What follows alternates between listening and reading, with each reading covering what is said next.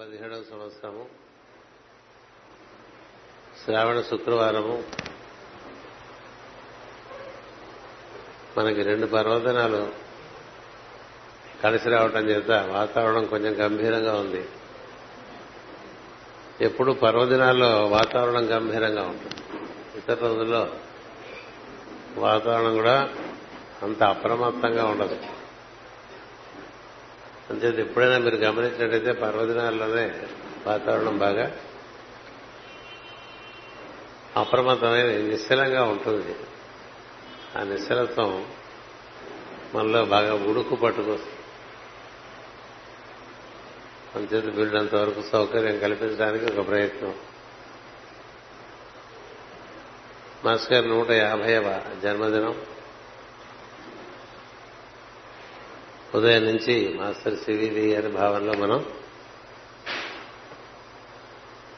ప్రతిరోజు కన్నా కొంచెం ఎక్కువగా వసిస్తూ ఉంటాం. మామూలుగా సద్గురువుని ఆరాధన చేసుకునేటువంటి వాడు, అనుసరించేటువంటి వాడు సద్గురువుని కూర్చిన భావన నిత్యం చేసుకుంటూనే ఉంటాడు. అలా ఉండేటువంటి సాధకుడు ఆయన పుట్టినరోజు నాడు మరింత ఎక్కువగా అతని ఆయన సాన్నిధ్యం పొందడానికి ప్రయత్నం చేస్తాం. ఆ ప్రయత్నంలో భాగంగానే మనం ఈరోజు హృదయం నుంచి మాస్టర్ గారి యొక్క యోగమును కూర్చున్నటువంటి విషయమును తెలుసుకునే ప్రయత్నంలో ఉన్నాం. అందులో ఉదయం 11 నిర్దేశములు మాస్టర్ సివివి గారికి బుద్ధలోకముల నుంచి అంది వచ్చినటువంటి నిర్దేశములు, అవి మనందరి కోసం వారు రాసి అందించారు. అలాంటి నిర్దేశాలని ప్రాథమికము ప్రధానమైనటువంటి నిర్దేశాలని ఉదయం 11 మనం వివరించుకోవడం జరిగింది. ఒకవేళ ఉదయం సభకి ఎవరైనా రాకపోతే వారు ఈ సాయంత్రం చెప్పిన నిర్దేశాలు విన్నప్పుడు ఉదయం కూడా వినగలిగితే వారికి అవగాహన పరిపూర్ణం అవుతుంది. ఏం చేద్దంటే ఈ ప్రవచనాలన్నీ కూడా ఒక సోపాన క్రమంలో ఒక కార్యక్రమానికి ఏర్పాటు అవుతూ ఉంటాయి. అందుచేత మనకు తోచినప్పుడు వచ్చి, మనకి కుదిరినప్పుడు రాక అలా ఉండే విజిటర్స్ చాలామంది ఉంటారు. విజిటర్స్ కోసం మనం క్యాటర్ చేయలేం, పార్టిసిపెంట్స్ కోసం క్యాటర్ చేయలేం. అంటే మాస్టర్ సివివి గారి యోగమందు పాల్గొనాలనేటువంటి భావన ఉండేటువంటి వారికి వారి శ్రద్ధ, వారి భక్తి, వారి యొక్క అప్రమత్తత ఒక రకంగా ఉంటుంది. కాకతాళీయంగా ఇది కూడా కాస్త మన జేబులో వేసుకుందాం అనుకుని ఉండేటువంటి వాళ్ళు చాలామంది ఉంటారు. ఎందుకైనా మంచి, మనకి ఎందుకైనా పనికొస్తుందని ఏదో మనకు తోచినప్పుడు, మనకి సౌకర్యంగా ఉన్నప్పుడు, మన సదుపాయాన్ని అనుసరించి మనం నేర్చుకుందాం అనుకునే వాళ్ళకి జ్ఞానం అవ్వదు. జ్ఞానం కావాలనుకుంటే తద్విధి ప్రణిపాతేన పరిప్రశ్నైన సేవయ అన్నారు.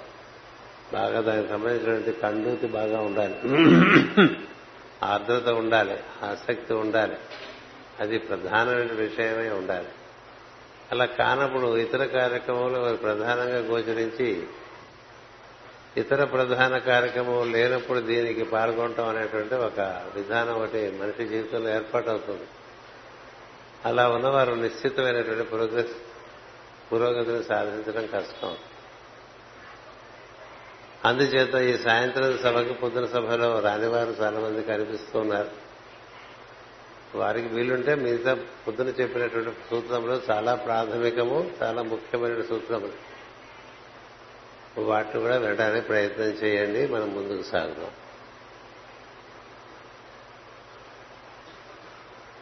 నీలో నేను జరుపు స్పందనములే నీ వృద్ధికి కారకములు అన్నారు. నీలో నేను జరుపు స్పందనములే నీ వృద్ధికి కారకములు. మనలో స్పందనాన్ని మనం లోతట్టున మనసు పెట్టి గమనిస్తుంటే వినపడుతూ ఉంటాయి. దాన్ని గమనిస్తూ ఉండాలి. దాని నుంచే సమస్తమైన అడ్జస్ట్మెంట్స్ చేస్తారు మాస్టర్ గారు. ఆ స్పందన ఎలా ఉంటుందంటే మాస్టర్ గారి విషయంలో అది రోకటితో పోట్లు వేస్తున్నట్టుగా. ఇంట్లో బియ్యం దంచితే ఎంత చప్పుడు వస్తుందో అంతలా ఆయన గుండె కొట్టుకుంటూ ఉండేది సాధన జరుగుతున్న రోజుల్లో మాస్టర్ గారు. అట్లా రోకలతో దంపుతున్నట్టుగా ధమ్ ధమ్ ధమ్ అనే శబ్దం కేవలం తనకు వినిపించడం కాదు, ఇంట్లో అందరికీ వినిపించేట్లుగా మోగేది అంత స్పందన. అంటే అలా పొట్టు కింద కొట్టేస్తున్నారు అనుకోండి లోపల మన చైతన్యాన్ని, అది ఎంత అద్భుతమైన మార్పు చెందుతుంది. పొట్టు విడిపోతుంది, గింజ నుసి అయిపోతుంది, చాలా సులభంగా మనకి అన్ని విషయాలు ఆకళింపైపోతూ ఉంటాయి. అందుచేత ఈ ప్రార్థనలో ప్రాథమికంగా మనకి లోతటను గమనిస్తున్నప్పుడు మనలో అడ్జస్ట్మెంట్స్ అనేవి ఎప్పుడు జరుగుతాయంటే మన స్పందన మనకు వినపడుతూ ఉన్నప్పుడు ఒకటి, ఆ స్పందన అందే మన దృష్టి ఉన్నప్పుడు. ఏకాగ్రత అనేటువంటిది కాదు, గమనించడం అనేటువంటిది మార్గం. గమనిస్తూ వేచి ఉంటే లోపల జరిగేటువంటి మార్పులన్నీ కూడా సహజంగా తెలిసి వస్తూ ఉంటాయి. అందుకని నీలో నేను జరుపు స్పందనములే నీ వృద్ధి కారకములు. కనులు మూసుకొని శిరస్సు నుండి హృదయం వరకు జరుగుతున్న స్పందనమును గమనించుతూ ఉండుము. నీకు జరగవలసిన సర్దుబాటు బట్టి, కలుగవలసిన అభివృద్ధిని బట్టి నీ యందు స్పందనములు నేనే స్వయముగా నిర్వర్తించును అన్నాడు. మామూలుగా యోగంలో ప్రాణాయామం అనేటువంటి అంగము అత్యంత ప్రధానమైన అంగం అని చెప్తారు. అది సరిగ్గా మధ్యస్థమైనటువంటి అంగం. అష్టాంగములలో ప్రాణాయామము నాలుగవది. ఆ ప్రాణాయామము ప్రత్యాహారము ఈ రెండింటి నడుమే మాస్టర్ గారి అడ్జస్ట్మెంట్స్ అన్నీ జరుగుతాయి. దాంతో ఏంటంటే అంతఃకరణలో రకరకమైన మార్పులు తీసుకొస్తారు. మన స్వభావం కూడా మన అంతఃకరణను అంటిపెట్టుకుని ఉంటుంది. అందుచేత ఏమంటున్నారంటే శిరస్సు నుండి హృదయం వరకు జరుగుతున్న స్పందనములు నువ్వు కన్నులు మూసుకుని గమనిస్తూ ఉంటే నీ సహస్రాల నుండి నీ ఉదర విధానం వరకు కూడా వెర్టికల్ గా ఉండేటువంటి కాలంలో అనేకమైనటువంటి స్పందనాలు వినిపిస్తూ ఉంటాయి. వినిపించడం అంటే అది మనకి తెలియటమే వినిపించడం, తెలియటమే చూడటం, తెలియటమే వినిపించడం. అలా వినిపిస్తుంటే కాసేపు హృదయం దగ్గర ఉంటాయి, కాసేపు కంఠం దగ్గర ఉంటాయి, కాసేపు భ్రూమధ్య దగ్గర ఉంటాయి, మరి కాసేపు పాల భాగంలో ఉంటాయి, మరి కాసేపు పాల భాగం పై భాగంలో ఉంటాయి. రకరకములుగా నిట్టనెరువుగా హృదయం నుంచి సహస్రారం వరకు కూడా ఉండేటువంటి సెరెబ్రో స్పైనల్ కాలంలో అనేకమైన స్పందనములు జరుగుతూ ఉంటాయి. వాటిని గమనిస్తూ ఉండాలి. అలా గమనిస్తుంటే ఆ స్పందనం వలన నీకు జరగవలసిన సర్దుబాట్లు, నీకు కలగవలసిన అభివృద్ధి.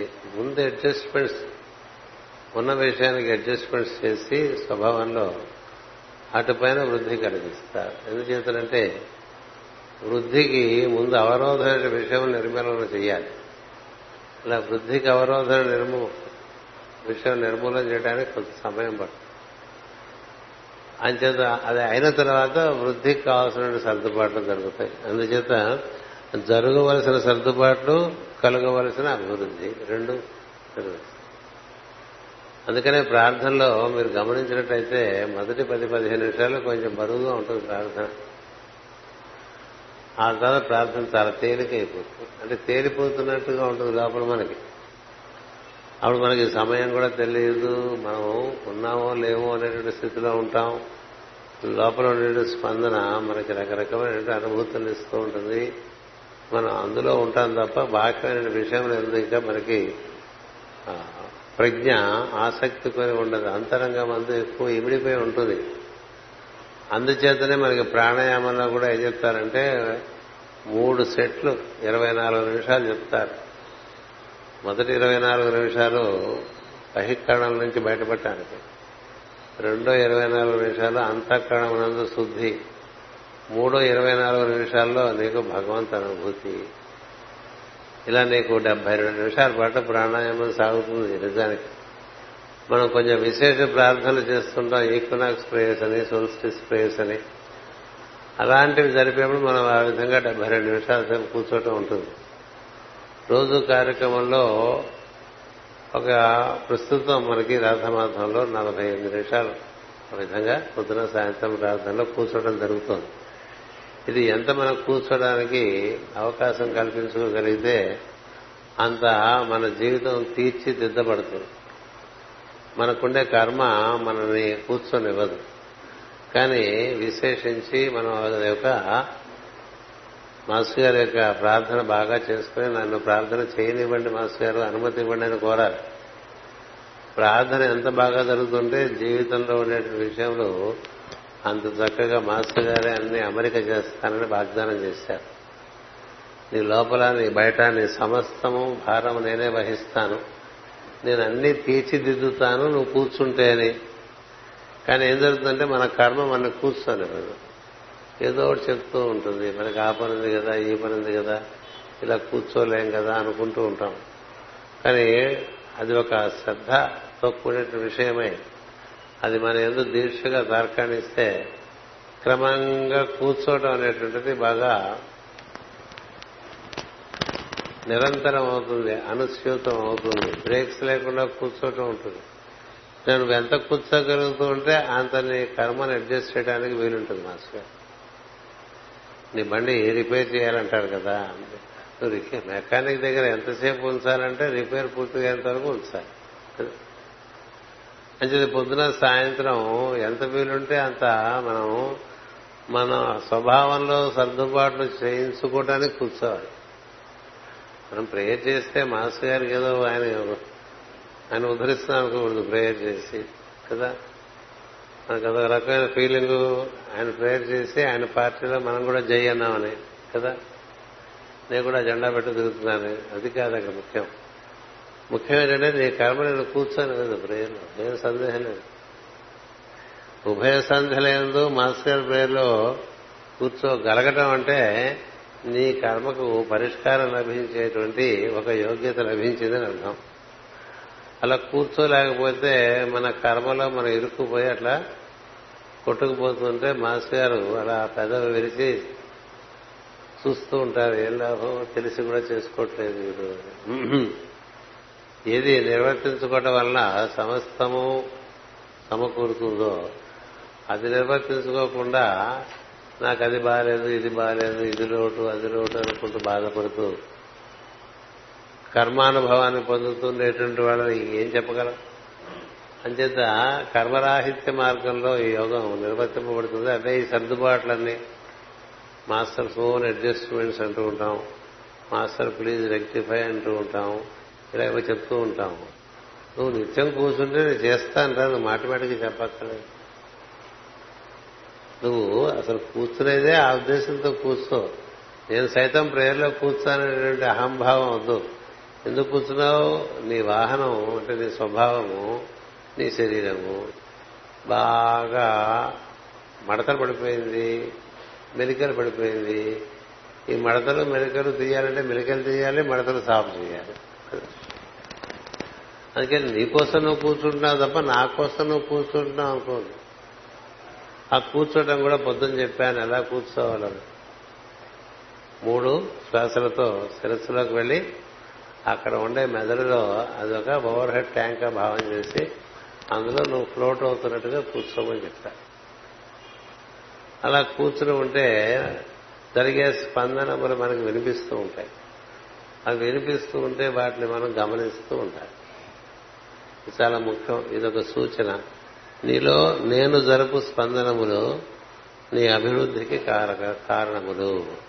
కనులు మూసుకుని శిరస్సు నుండి హృదయం వరకు జరుగుతున్న స్పందనమును గమనించుతూ నుండము. నీకు జరగవలసిన సర్దుబాట్లు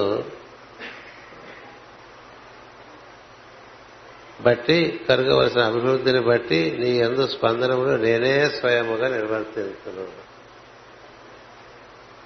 మిల్లర్ ఫామ్ సెంటర్ అంటామండి. మిల్లర్ అంటే తెలుసా, అలా మిల్లాడించేస్తాడు ఆయన లోపల.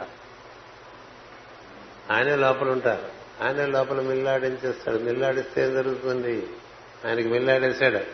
ఎవరు ఆయన ఎవరు అనుసరించారో ఆయన ఎంటీఏ అన్నారు. ఆయన మిల్లు ఆడించడం వల్ల ఆయన లోపల ఇంట్లో ఒడ్లు దంపుతున్నంత చప్పుడు వచ్చేదండి, ఇల్లంతా వినిపించేది చప్పుడు, అంత కొట్టుకునేది గుండె. మనమైతే వెంటనే కేర్ హాస్పిటల్కి వెళ్ళిపోతాం, ఎందుకంటే మనకి శరీరం చాలా ముఖ్యం అనుకుంటాం. కానీ మీకు ఉదయం చెప్పాను, శరీరం అంటే మాస్టర్ గారి మార్గంలో సెరెబ్రో స్పైనల్ కాలమే నిజమైన శరీరం. అది నీ వెలుగు స్థానం, అది నీకు వెలుగు ఇల్లది. దాని చుట్టూ ఏర్పడేటువంటి ధాతువులతో, రక్త మాంసాదులతో, ఇతర ధాతువులతో ఏర్పడంటే శుక్రము కాక మిగతా 6 ధాతువులతో ఏర్పడేటువంటి తిత్తి ఇదే చెప్తారు మనసు. సో ఈ తిత్తి కోసం నువ్వు ఎక్కువ ఆరాటపడక, ఈ తిత్తి బాగుండాలంటే ఆ లోపల ఆ వెలుగు శరీరం బాగుంది. అయితే దాని నిర్మాణం చేస్తాను నేను. అది నిర్మాణం అనగానే according to the higher the lower falls in to an order.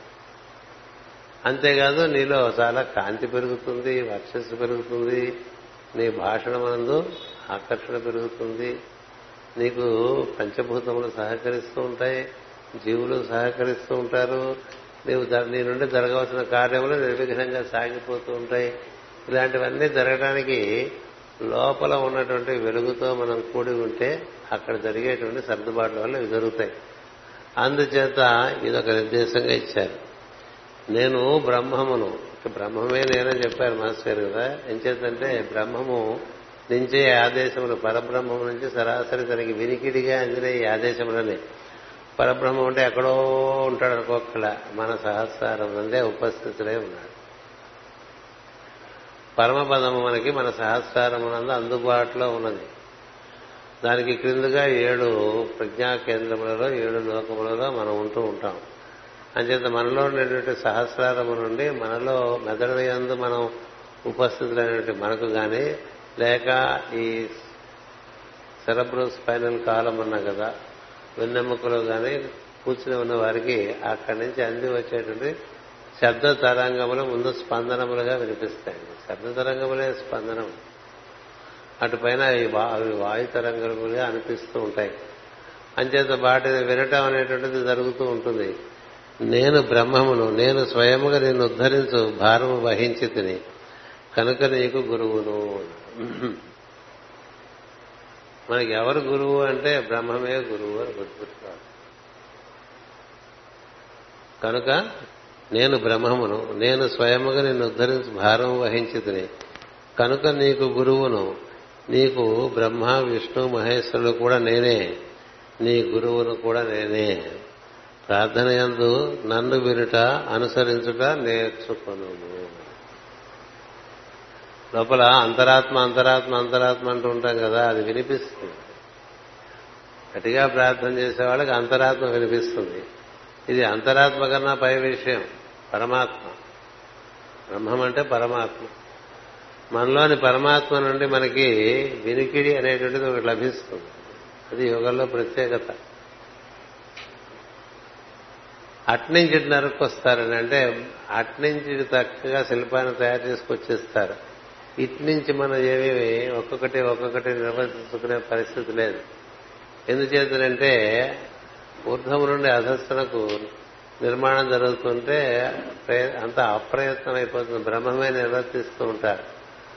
అందుచేత ఇదేమంటున్నారంటే ప్రార్థన యందు నన్ను వినుట, అనుసరించుట నేర్చుకును. లోపల మనం వినే ప్రయత్నం చేస్తూ ఉండాలి. గమనించడమే, గమనిస్తూ ఉంటే వినబడటం అనేటువంటిది ఏర్పడుతుంది. అసలు మొత్తం యోగానికి అంతా ఒక్కటే వాక్యం చెప్తారండి, టు విట్నెస్ అంటారు, టు అబ్జర్వ్ అని చెప్తారు. ఏమిటి? లోపల మనం బయట ఎన్నో అబ్జర్వ్ చేస్తూ ఉంటాం మనసుతో కదా, వాళ్ళ విషయాలు, వీళ్ళ విషయాలు, ఇంకోళ్ళ విషయాలు, ఇవన్నీ ఎన్ని అబ్జర్వ్ చేయం మనం.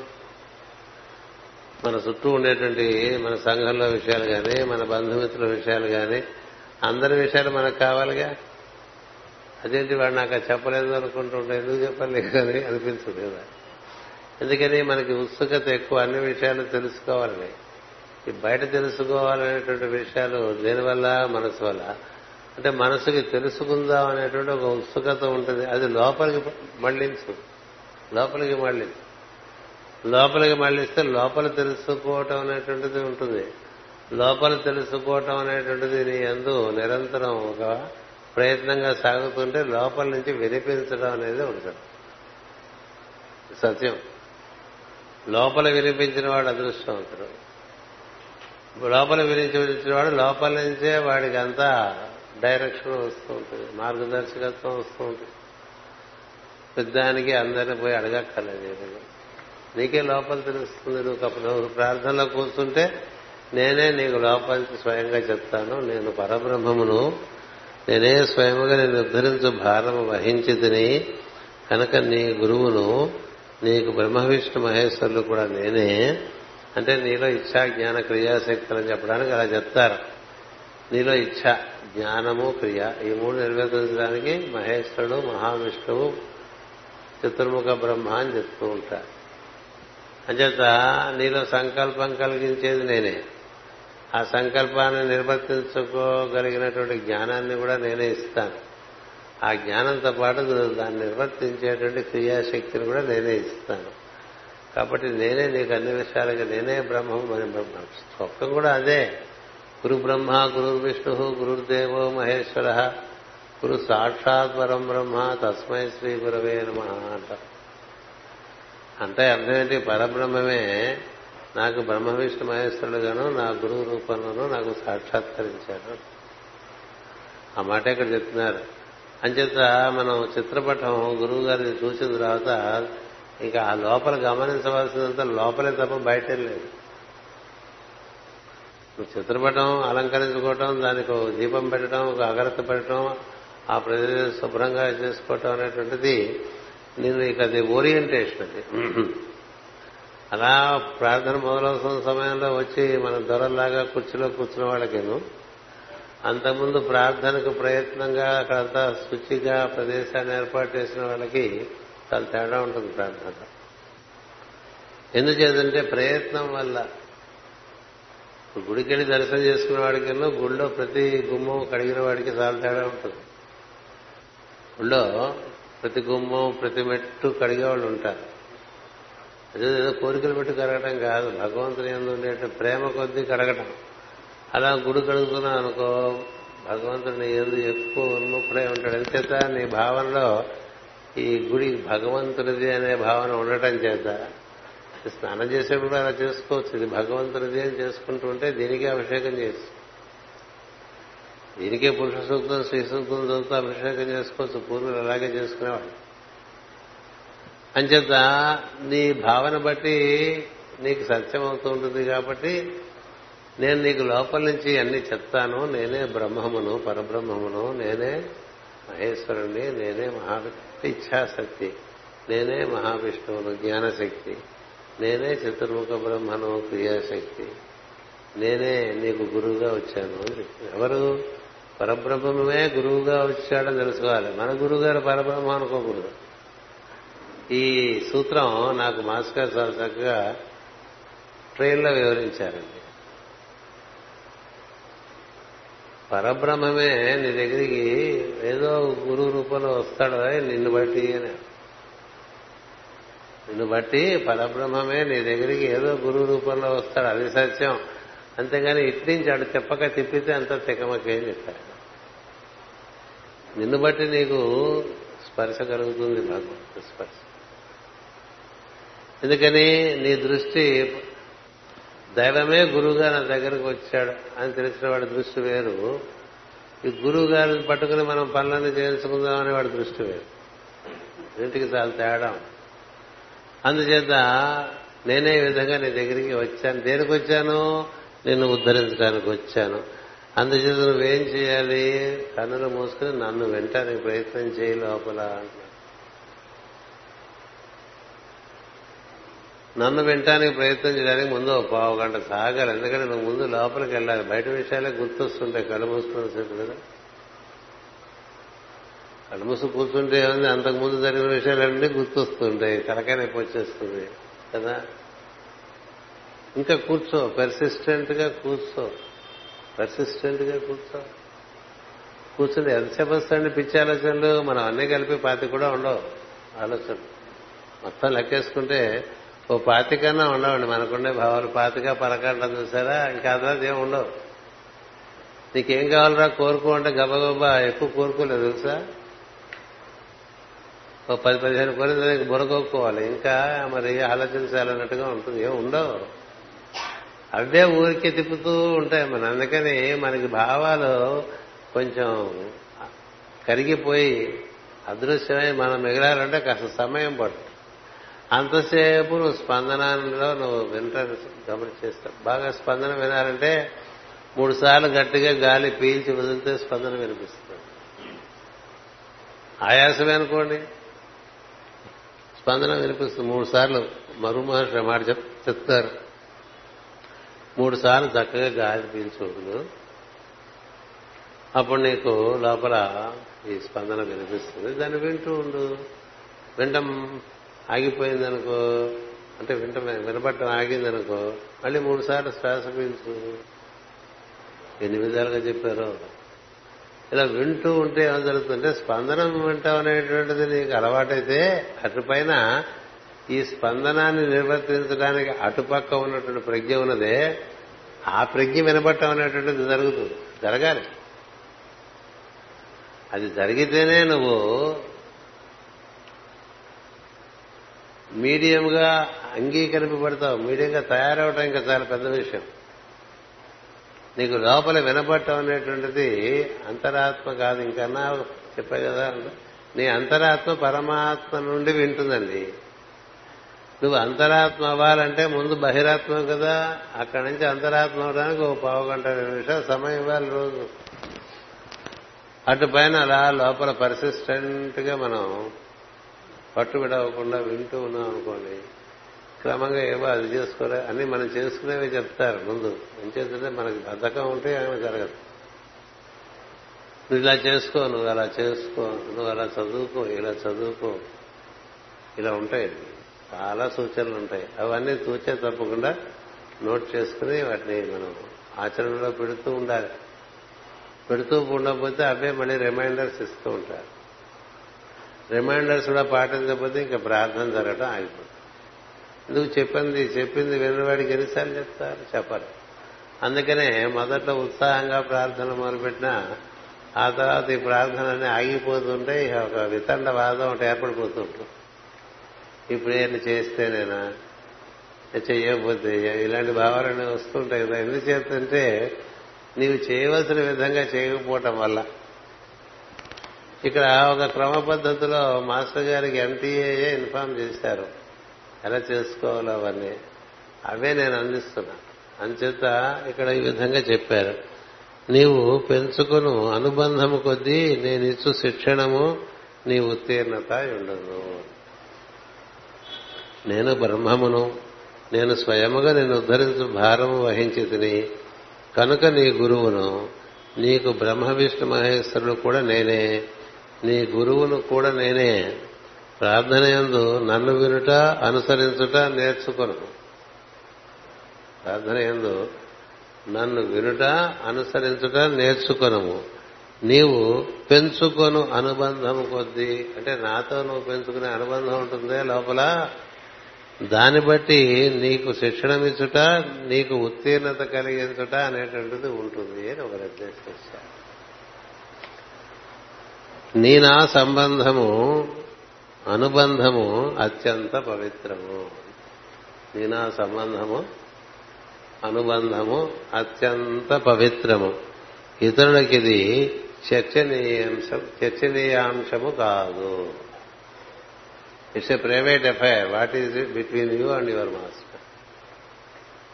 బ్రహ్మమునకు జీవమునకు ఉండేటువంటి అనుబంధం ఏదైతే ఉంటుందో it is purely private and confidential. దాన్ని ఎప్పుడూ డిస్కషన్లోకి పట్టుకురావద్దని చెప్తారు. డిస్కషన్ వద్దు. నీతో నేను సరిగ్గా అవగాహన చేసుకునేటువంటి సహాధ్యాయ ఎవరన్నా ఉంటే వాడితో పంచుకోవచ్చు. అంతేగాని మనం ఏదో మనకి లోపల ఉన్నటువంటి అనుబంధం గురించి తెలిపామనుకోండి, వాడికి సరైన విలువ లేదనుకోండి, వాడు దాని గురించి వెకిలిగా ఏదైనా మాట్లాడాడనుకోండి, దాని పెనాల్టీ నీకు ఉంటుంది, వాడుకున్నది. సాయిబాబా వారు కదలాగా సాయిబాబా వారి కథ మీకు తెలుసు కదా, నాకు ఎప్పుడు చెప్తూ ఉంటారు మన వాళ్ళు. ఒక హిందువును ముస్లిము అరణ్యంలో వెళ్తుంటే చీకటి పడుతుంట, బాగా కారు మేఘాలు కమ్మేసినట్ట, గాలి వాన వచ్చేసినట్ట, వాతావరణం భయంకరంగా మారిపోతుంటే ఎక్కడ దాక్కుందాం అని వెతుక్కుంటూ చూస్తే ఒక గుడి కనిపించిందట. ఆ గుడి ముఖ మండపంలో నుంచి లోపల గర్భగుడిలోకి వెళ్ళారట. అక్కడ అమ్మవారు ఉందట, దుర్గా అమ్మవారు ఉందట. దుర్గా అమ్మవారు అంటే ఈ వాళ్ళకి నిద్ర వచ్చింది, పడుకుందాం అనుకుంటే ఈ హిందువు ఏం చేశాడంటే తలకాయ శిరస్సు అమ్మవారి పాదాల మీద పెట్టి పాదాలు అటు గుమ్మం వైపు పెట్టి పడుకుంటాడు. ఈ తురకతను గుమ్మం మీద తలకాయ పెట్టి ఆ పాదాలు తీసుకెళ్లి అమ్మవారి మోకాళ్ళ మీద పెట్టాడు. అది పురాతన వాళ్ళ నిద్రలో కలొచ్చు ఎవరికి, హిందువుకి. హిందువుకి కలొచ్చి వాడి చేత ఆ కాళ్ళు నా మోకాళ్ళ మీద తీయించేయమని చెప్పింది. ఎవరికి? హిందువుకి. ముస్లిం కాదు, హిందువుకి చెప్పింది. పెట్టింది ఎవరు? ముస్లిం. అంటే నువ్వే చెప్పచ్చు కదమ్మా వాడికి అన్నట్టండి. నేను చెప్తే వాడు వింటాడో లేదో, నువ్వే చెప్పచ్చు కదా అంటే నేను లేను కదా వాడికి, నేను లేను కదా వాడికి. దుర్గాంబారు లేదు, నీకు దుర్గాంబారు ఉంది. నీకు ఉన్న సత్యం వాడికి అది లేదు కాబట్టి వాడికి అది సత్యం కాదు అని చెప్పి నువ్వే తీయించాలని నీ బాధ్యత అని చెప్పి. అలాగా నీకుండేటువంటి అనుబంధం, నీ గురువు గారితో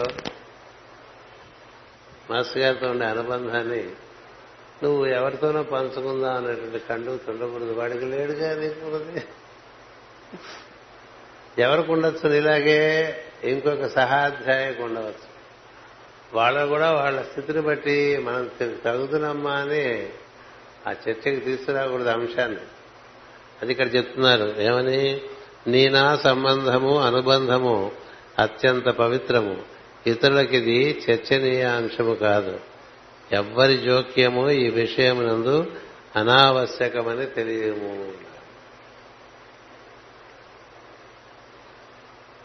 నేను నీకు చెప్పే విషయాన్ని నీ వరకే, బయట నువ్వు చెప్పినట్టు చెప్పు, నేను చెప్పినట్టు చెప్పు.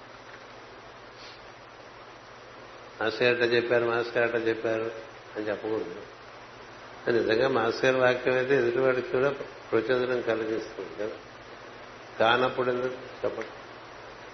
మాస్టర్ గారిట చెప్పారని అంటే దాని రుజువు ఏంటి? ఏ రుజువు లేదు. ఇంకా రుజువు లేని మాట ఎందుకు మాట్లాడతా? నీ పాడు నువ్వు చేస్తుండు. వాడు కూడా చేరేవాడైతే వాడే చేరతాడు వచ్చి అందులో. నువ్వు ప్రత్యేకించి మాస్టర్ గారి గురించి మాట్లాడకూడదు. మాస్టర్ గారు నాకు ఇట్లా చెప్పారు, ఇట్లా చేసుకోవాలి అని చెప్తే వాడు వింటాడా? విన్నాడు.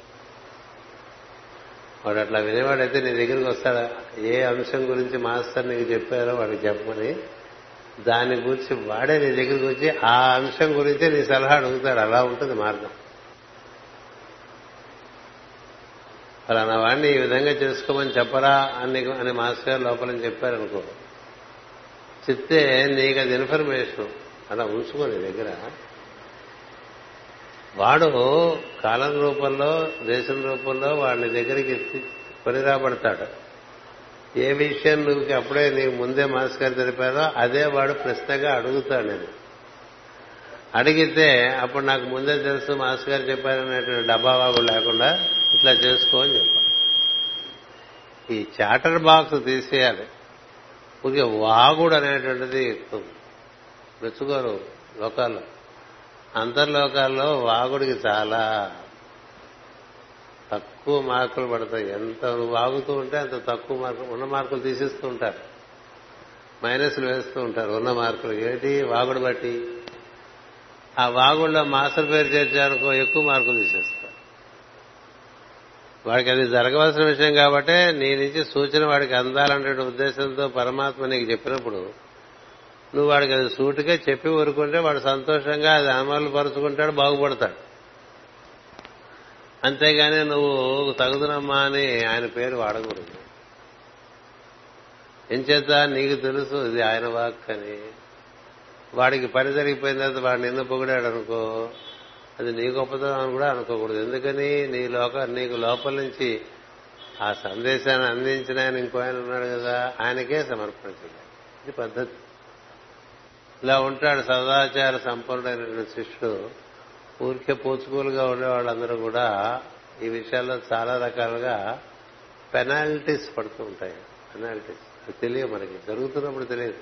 తర్వాత తర్వాత తర్వాత ముందుకెళ్తున్న కొద్దీ అవి బాగా హీపప్ అయిపోయి అడ్డొచ్చేస్తాయి, జీవితంలో బాగా అడ్డొచ్చేస్తాయి. అది ఒక విషయం. నీ యందు నేను చేయు సర్దుబాట్లు ప్రారంభమైన నుండి నీ శ్వాస కోసము మెరుగై పనిచేయగలదు. మొట్టమొదటి ఇండికేషన్ నీలో బాగా జరుగుతుంది అని నీకు తెలియాలంటే, ఏది నేను ఇచ్చేటువంటి సర్దుబాట్లు నీలో దొరుకుతున్నాయని నీకు తెలియాలంటే నీ శ్వాస కోసం బాగుంటుంది ముందు. ఎందుకంటే దాన్నే ముందు సర్దుబాటు చేస్తాను, దానివల్ల ప్రాణశక్తి సర్దుబాటు అవుతుంది. ప్రాణశక్తి సర్దుబాటు అయితే ఆ శరీరంలో ప్రాణం ఉన్నంతకాలం శరీరం నిలుస్తుంది.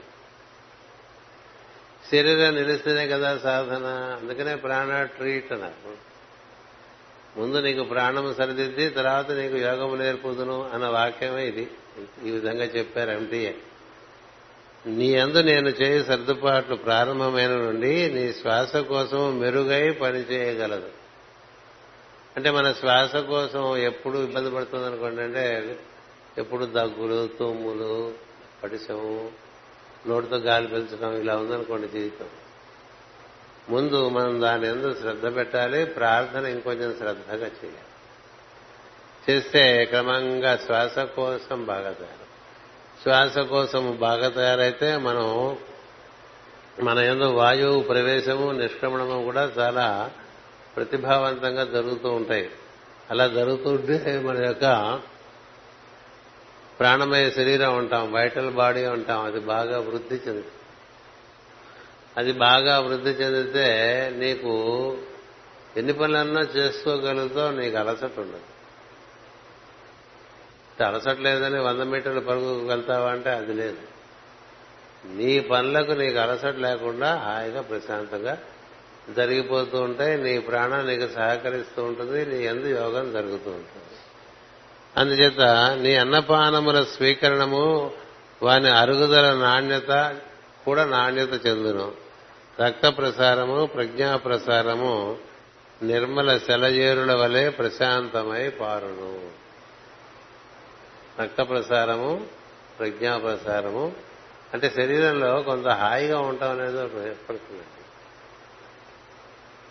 గుర్తుపెట్టుకోండి, శరీరంలో ఎక్కడ హాయిగా లేదో అక్కడికి ప్రార్థనలో మాస్టర్తో కూడి మన ప్రజ్ఞను కనుక ప్రసారం చేస్తే క్రమంగా ఆ ప్రాంతంలో సర్దుబాట్లు అనేటువంటిది జరిగేటువంటి సత్యం ఒకటి మాస్టర్ ప్రార్థనలో ఉంది. మీ శరీరంలో ఏ భాగాలు మీకు ఇబ్బంది కలిగిస్తున్నాయో ఆ భాగాల్లోకి మీరు ప్రార్థనలో మాస్టర్ గారికి చెప్పుకుంటే, నాకు చెప్పుకో అంటూ ఉంటారు ఎప్పుడు, నాతో పాటు నువ్వు అక్కడికి ప్రయాణం చేయి, అక్కడ సర్దుబాట్లు నేను చేసి పెడతా.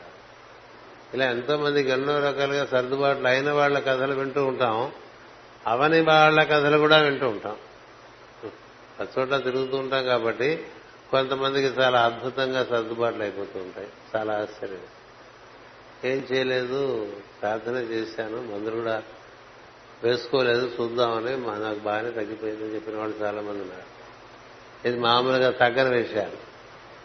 ఎంత మనకి ప్రార్థన చేస్తున్నామని అనుకుంటున్నా తగ్గని వాళ్ళు చాలా మంది ఉన్నారు. కానీ సత్యం ఏంటంటే ముందు పొద్దున చెప్పాను నీకు విశ్వాసం ఉండాలని కదా. నీకు విశ్వాసం ఉంటే ప్రార్థనలోనే నీ యొక్క అస్వస్థత కూడా నిర్మూలింపబడుతూ ఉంటుంది.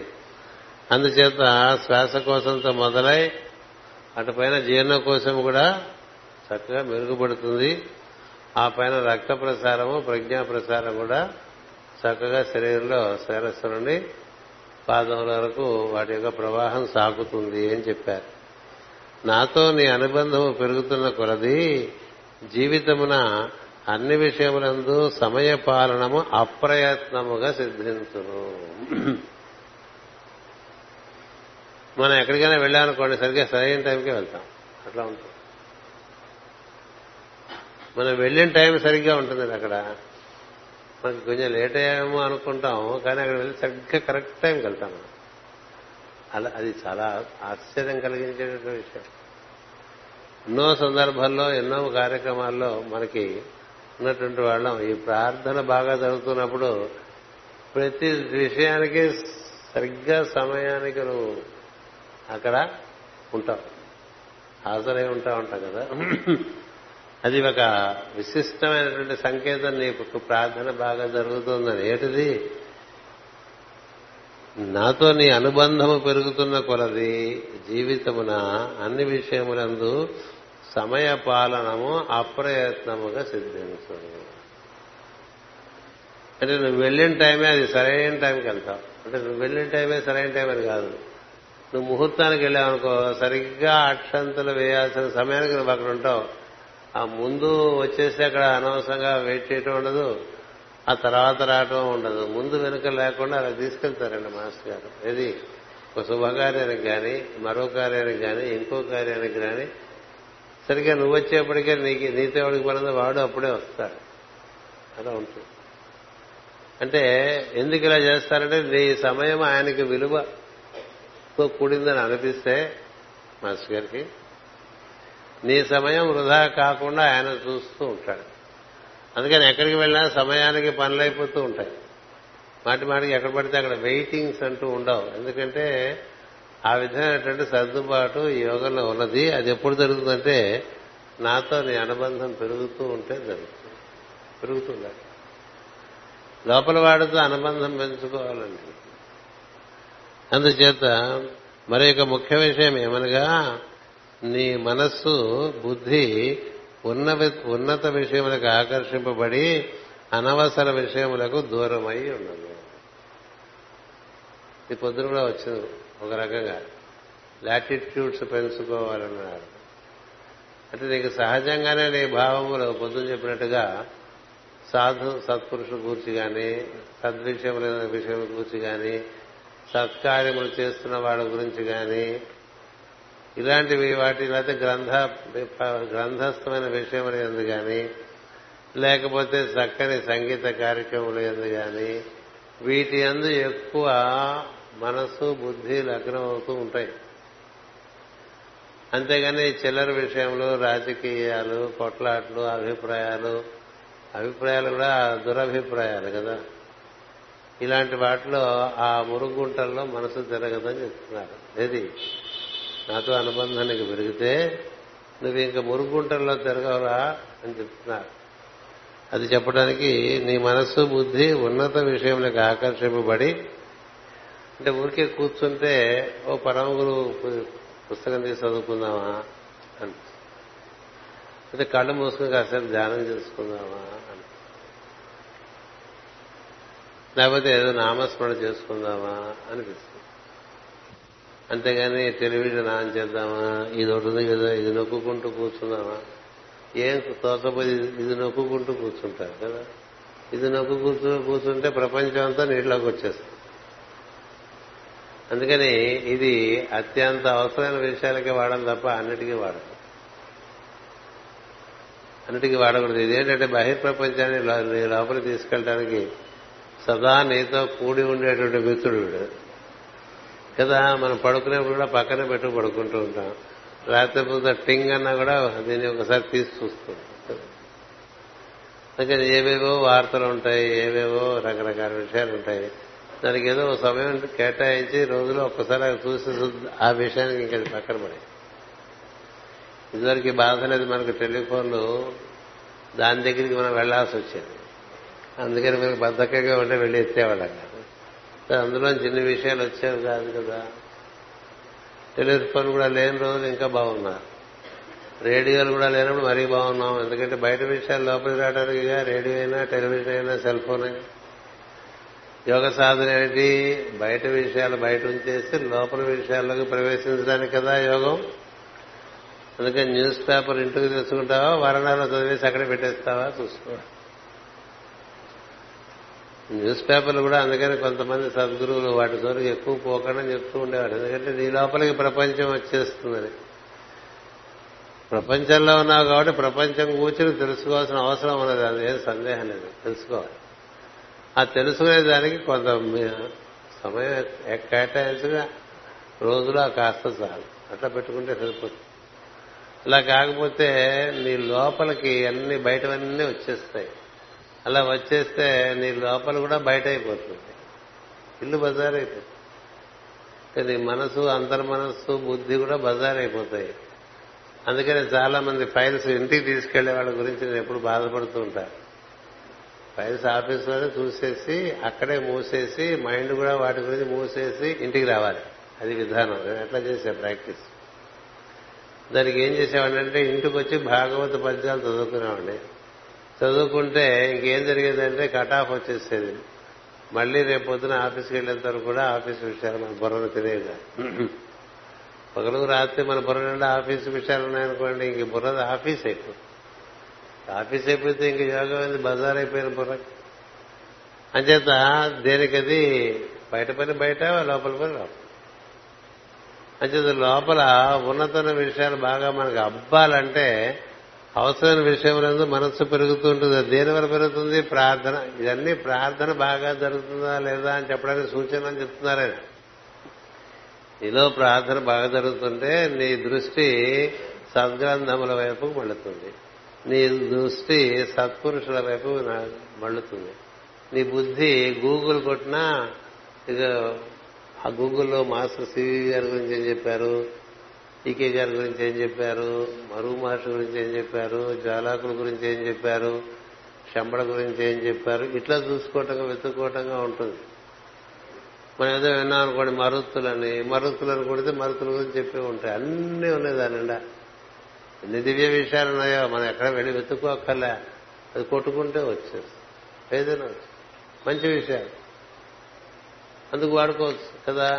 ఏదైనప్పటికీ తీరిక సమయాల్లో నీ మనసు గాని బుద్ధి గాని ఉన్నతమైన విషయాల వైపు అవి ఉన్ముఖం చూపిస్తుంటే ప్రార్థన బాగా జరుగుతున్నట్టు.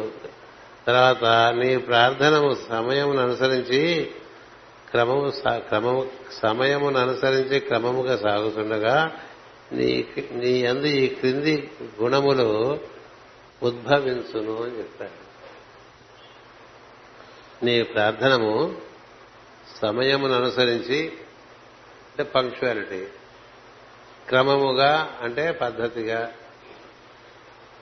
అంటే ఎప్పుడు అదే సమయానికి అదే శ్రద్ధతో చేసుకోవటం అనేదాన్ని పద్ధతి అంటారు.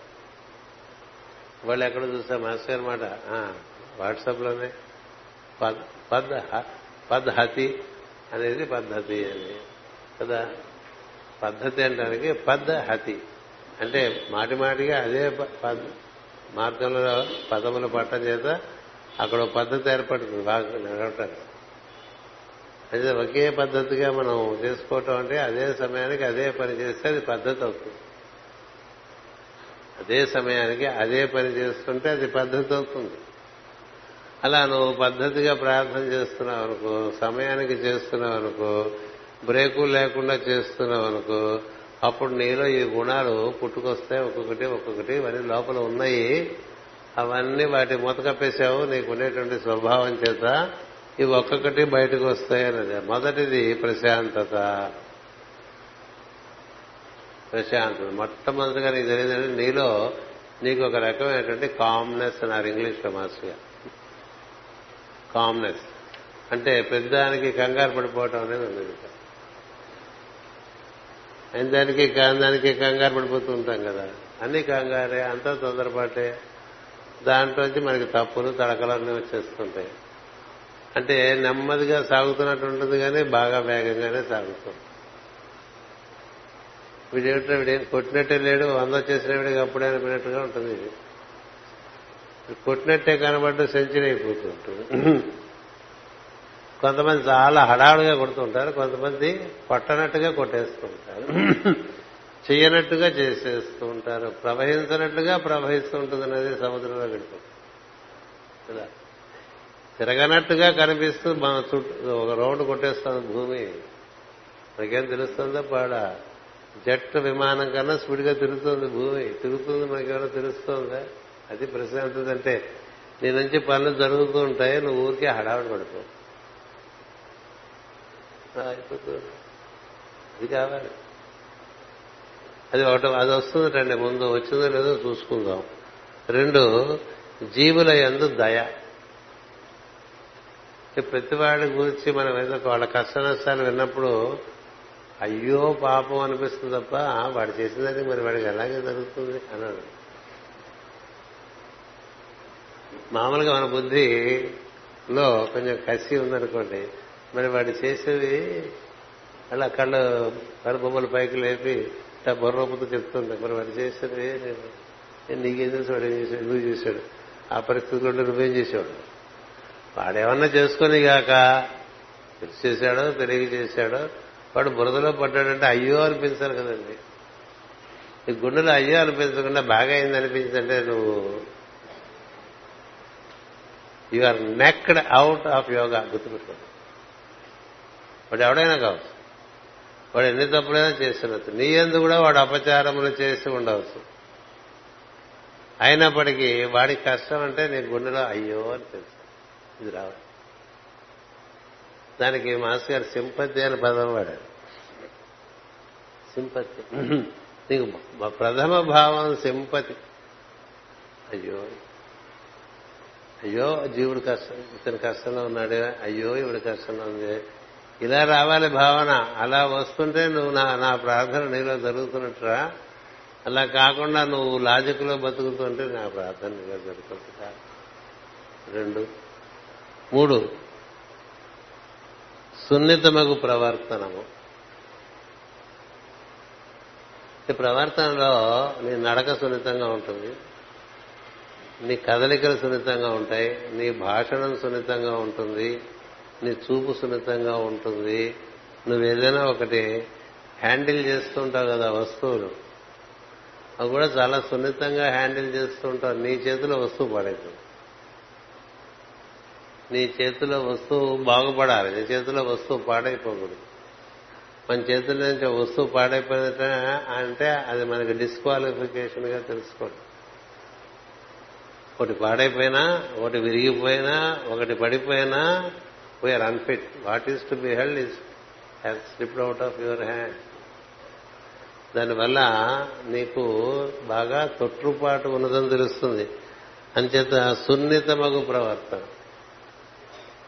అంటే ఒకళ్ళు కారు తీయటంలో సున్నితంగా తీస్తారు, ఒకళ్ళు కారు తీయటంలో బర్రమని తీస్తారు, ఒకళ్ళు కారు తలుపు వేయటంలో ధవేలమని కొడతారు, కొంతమంది కారు తలుపు వేస్తే సున్నితంగా పడ్డది వేశాడో లేదో అన్నట్టుగా వేస్తారు. అన్ని విషయాలు ఇది టూత్ బ్రష్ వాడటం దగ్గర నుంచి ఉందని ఇది.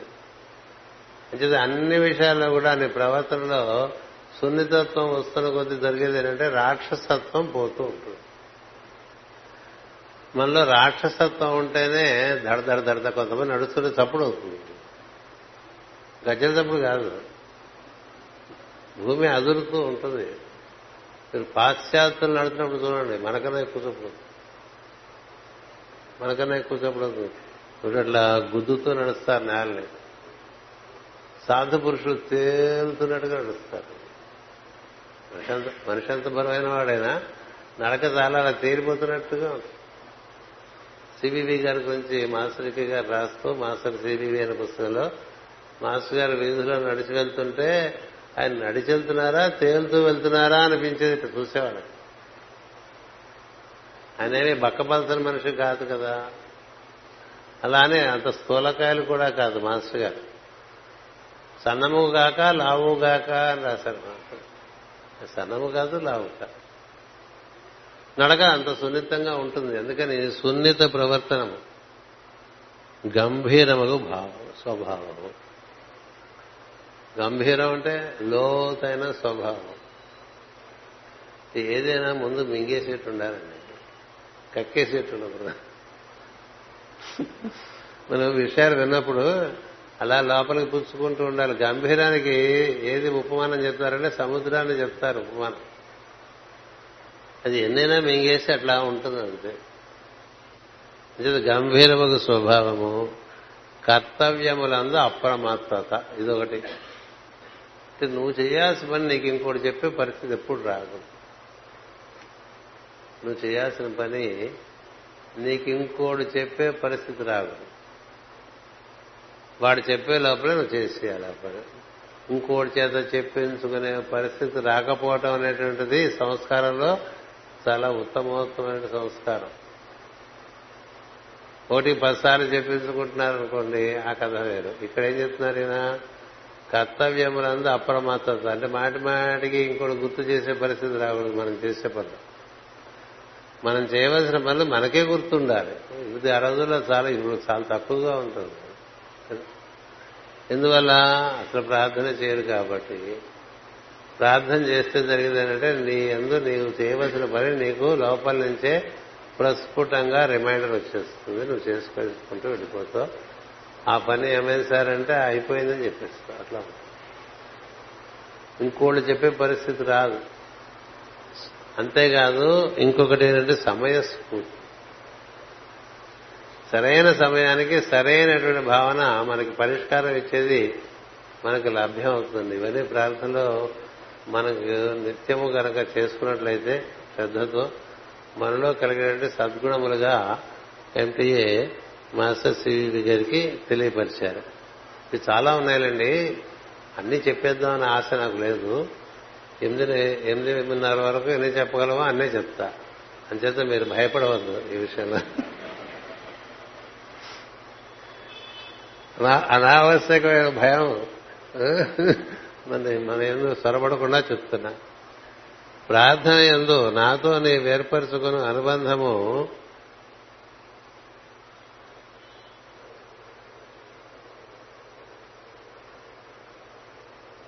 జీవపరముగా నీ అభివృద్ధికే కాని మరి ఒక అందకు కాదు. ప్రార్థన ఎందు నాతో నేను ఏర్పరచుకున్న అనుబంధము జీవపరముగా నీ అభివృద్ధికే కాని మరి ఒక అందుకు కాదు. వస్తువాహనాదులు ఆస్తుపాస్తులతో సంబంధములైన సౌఖ్యము అనుస్యూతము నీ వెన్నంటి ఉండదు అన్నారు. ఉంది లేదు అనేదాంతో సంబంధం లేకుండా నువ్వు హాయిగా ఉండేట్టు చూస్తారా? ఆస్తుపాస్తులతో సంబంధము లేని సౌఖ్యము అనుస్యూతము నీ వెన్నంటి ఉండను. వస్తువాహనాదులు ఆస్తుపాస్తులు నీకెన్నడూ అన్న వస్త్రాదులకు గాని నిత్య అవసరములకు గాని లోటు ఉండదు. అంటే దేనివల్ల మనం సుఖపడతామో ఆ నిత్య అవసరమైనట్టు సుఖానికి అవసరమైన విషయాలే దొరుకుతాయండి. ఎక్స్ట్రా దొరకకుండా ఆయన చూస్తూ ఉంటారు కూడా. ఎందుకంటే వీడు ఎక్స్ట్రా ఉంటే వీడు పాడైపోతాడా, దాన్ని సద్వినియోగం చేస్తారా, దాన్ని బట్టి కదా. పిల్లవాడిలో స్పీడ్ ఎక్కువ ఉందనుకోండి, వాడికి మోటార్ సైకిల్ కొనివ్వం. ఎందుకు కొనిస్తాం? వాడికి అసలు స్పీడు మోటార్ సైకిల్ ఎక్కితే ఎలాంటి వాడికైనా స్పీడ్గా వెళ్దాం అనిపిస్తుంది. అప్పుడు ఇస్తామా? ఇవ్వం. నెమ్మదస్తులు అయితే ఇస్తాం, పర్వాలేదు వీడు మన మోటార్ బైక్ కొని వచ్చినా స్కూటర్ లాగానే డ్రైవ్ చేస్తాడు అనిపిస్తే ఇస్తాం. అంత మాత్రం చేత కాలేజీకి వెళ్ళడానికి రావడానికి సౌకర్యంలో తేడా ఉండదు. అట్లా ఉంటుంది. ప్రతి విషయంలో కూడా నీకు అన్నవస్త్రాదులకు కానీ నిత్య అవసరాలకు కానీ లోటు ఉండదండి. ఒకటి ఆ పైన నీకెందుకు ఉంటే ఏం చేసుకుంటా? 10లో 9 మంది పాడైపోతారు ఉంటే. అందుకని అది లేకుండా జాగ్రత్తగా నీ వృద్ధి నాకు ముఖ్యం, నీ వస్తువాహనాదులు ఆస్తుపాస్తులు నాకు అంత ముఖ్యం కాదు. ఈ యోగంలో ఏదో గుర్తుపెట్టుకోండి. పొద్దున కూడా చెప్పే మాట, human progress is more important to me than human material progress. మనకి మెటీరియల్ ప్రోగ్రెస్ బాగా జరుగుతుంటే భారతదేశం అభివృద్ధి చెందుతోందని మనం అంటూ ఉంటాం. ఎలా? ఆర్థికంగా. కానీ సంస్కృతి పరంగా చాలా నాసిగా తయారైంది.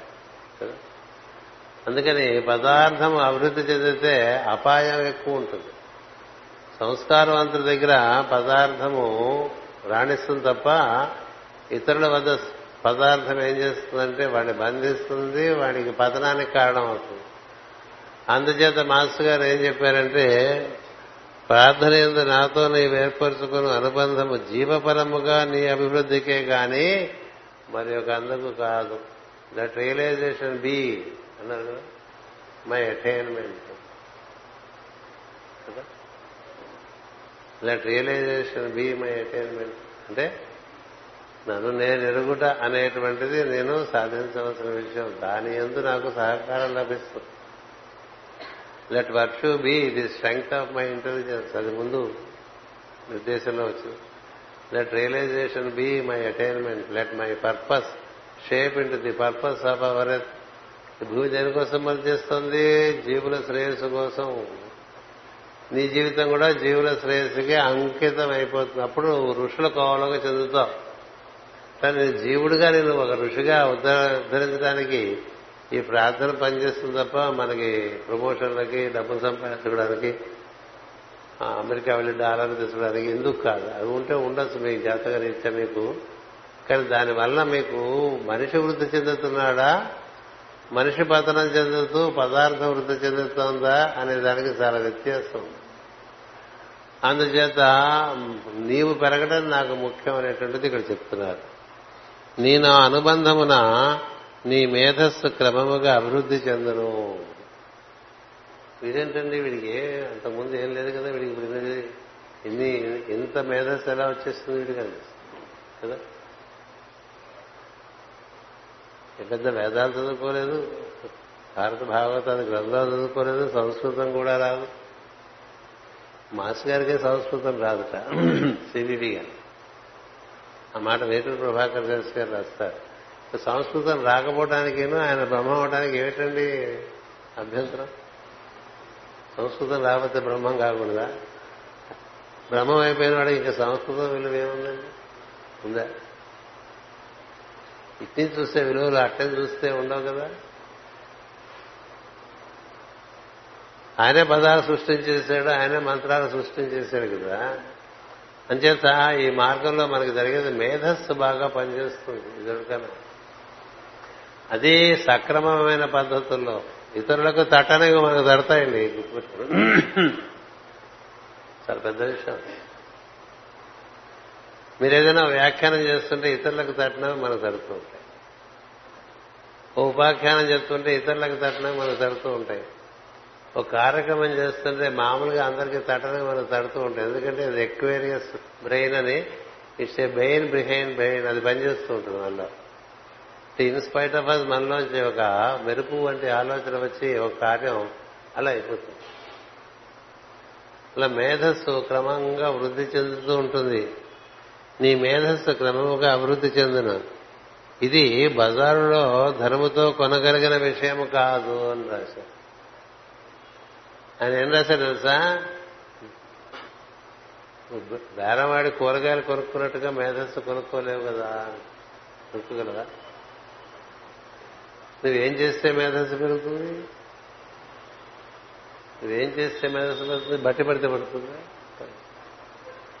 ఎన్నో బట్టి పట్టిన వాళ్ళు ఉంటారు. విష్ణుసహస్రం, విష్ణు సహస్రనామం, లలిత సహస్రనామం, ఆ సంవత్సరం, సుమతి శతకం దగ్గర నుంచి పురుష సూక్తం వరకు బట్టి పట్టేసిన వాళ్ళు ఉంటారు. మేధస్సు పెరిగిందా? మేధస్సు పెరగడం అనేటువంటిది భగవద్ అనుగ్రహంగా జరగాలి. ఇది జీవ పరిణామ కథలో క్రమంగా వాడి యొక్క అనుభూతి, అనుభవం నుంచి పెరుగుతూ వస్తూ ఉంటుంది. ఒక్కొక్కటి నత్త నడక నేర్చుకుంటూ ఉంటాడు. ఈ మార్గంలో, ఈ ప్రార్థనలో మేధస్సు అట్లా చూసారా, లీప్స్ అండ్ బౌండ్స్, గెంతులేస్తున్నట్టు పెరుగుతుంది. అలా పెరుగుతుంది. అంచేత ఇది బయట దొరికే విషయం కాదు, ఇది ప్రార్థనలో దొరికే విషయం సుమా. అంచేత నువ్వు దీని విషయంలో చాలా శ్రద్ధగా ఉండమని చెప్పారు. నీకు నేను సూటిగా వలసిన విద్యలన్నీను నేర్పాను. నేను నీకు సూటిగా వలసిన విద్యలన్నీను నేర్పాను. నీ కర్తవ్యానికి, నీ జీవన ప్రయోజనానికి నీకు లభించవలసిన విద్యలన్నీ నేనే లోపలించి నేర్పుతానని చెప్తాను. అన్నిటినీ నేర్పేదాను. నీవు బ్రహ్మము అగు వరకు నా యందు విద్యార్థిత్వము నెరపము. నీవు నా అంతవాడ ఎంతవరకు నేను నీకు చెప్తూనే ఉంటారా, నువ్వు నేర్చుకుంటూ ఉండు, నేర్చుకున్నది ఆచరించుకుంటూ ఉండు, అట్లా ముందుకు సాగుతుండు, ఇవి బయట దొరకవరా అని చెప్పారు. సొంతంగా రామాయణం చదువుకున్న వాళ్ళకి, సొంతంగా భగవద్గీత చదువుకున్న వాళ్ళకి వాళ్ళకుండే పెళ్లి కొరతో అందులో ఉండే విషయాలు ఏమి అర్థం కావు, ఏం సందేహం లేదు. కానీ మాస్టర్ గారి ప్రార్థనలో బాగా స్థిరపడ్డవాడికి అందులోంచి గ్రంథమైన విషయాలన్నీ కూడా గ్రంథాన్ని వెడిపోయి చక్కగా గోచరిస్తూ ఉంటాయి. సత్యం. అంచేత నువ్వు భగవద్గీత వ్యాఖ్యానం ఇస్తే అది ఇతరుల వ్యాఖ్యానం కన్నా విశిష్టంగా ఉంటుంది. ఏ ఉపాఖ్యానం చెప్పినా అంతే, ఏ ఉపనిషత్తు చెప్పినా అంతే. ఎందుకని అదంతే. కారణం ఏంటి? నీకు నాతో కలిగే అనుబంధం చేత నీకు సరాసరి పరబ్రహ్మము నుండే వలసిన సూచనలు వచ్చి వివరణం చక్కగా అంది వస్తూ ఉంటుంది. ఆ విధంగా జరుగుతుంది కాబట్టి నీకు చక్కగా బ్రహ్మం అయ్యేంత వరకు కావాల్సిన విద్యలని కూడా నేనే లోపలికి నేర్పుతాను. జీవితమందలి నీ బరువు బాధ్యతలు కూడా నేనే నిర్వర్తింపగలవాడను. నీవు నా యందు శ్రద్ధ వహించి నేను అందించు ఆదేశములు నిర్దేశములు అప్రమత్తుడవై మౌనముగా నిర్వర్తించుచుండము. ఈ విషయమున ఇతరుల అభిప్రాయములకు తాము లేదు. మళ్ళీ ఇదొకటి, నేనే నీకు సమస్త నిర్వర్తిస్తా. ఏ రోజైతే నువ్వు నా నమ్ముకున్నావో మొత్తం నీ డబ్బా డబ్బాల దగ్గర సరే నేనే చూసుకుంటాను, నేను చూసుకుంటాను. కానీ నువ్వు చేయాల్సిన ఒకటే, in tune with time, punctual గా నాగా పెట్టకుండా ప్రార్థన చేస్తాను. అంత పెట్టిన నా ప్రార్థనలో అందులో అది ఒక రకమైన శక్తి ప్రసారం, చైతన్య ప్రసారం మనలోకి జరిగి మనలో అలాంటి మార్పులు తీసుకొచ్చి మన క్రమంగా మనకి రక్షణ, పోషణ, అభివృద్ధి అన్ని అందుచేత వాడు అభిప్రాయం వీడి అభిప్రాయం నీకు అనవసరం. అలా జరుగుతుందా? కర్మ అనుభవించాలి కదా అని చెప్పేవాళ్ళు ఉంటారు కదా. అందుకని ఈ వాక్యం కూడా చెప్పారు. ఏం చెప్పారంటే, ఈ విషయమున ఇతరుల అభిప్రాయములకు తావులేదు. నీ జీవితమందలి నీ బరువు బాధ్యతలు కూడా నేనే నిర్వర్తింపగలవాడను. నీవు నా యందు శ్రద్ధ వహించి నేను అందించే ఆదేశములు నిర్దేశములు అప్రమత్తుడవై మౌనముగా నిర్వర్తించుచుండెను.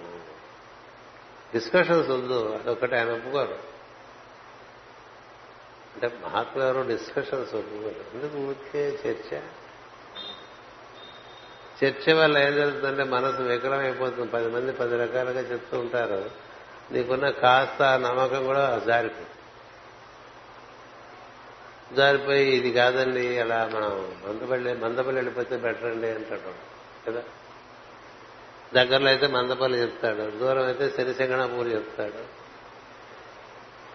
ఇవన్నీ కాదండి, కాశీ వెళ్ళిపోండి అంటాడు. ఎక్కడికి వెళ్ళిపోయినా వస్తుంది. ఇది ఈ గురు మార్గంలో ఉండే సౌలభ్యం ఇతర మార్గంలో లేదు. దాని ఎందు విశ్వాసం కలగటం కూడా ఒక అదృష్టం. అలా కలకపోవటం వల్లే మనం రకరకాల తిప్పలు పడుతూ ఉంటాం. బ్రహ్మపదము అత్యుత్తమ పదము,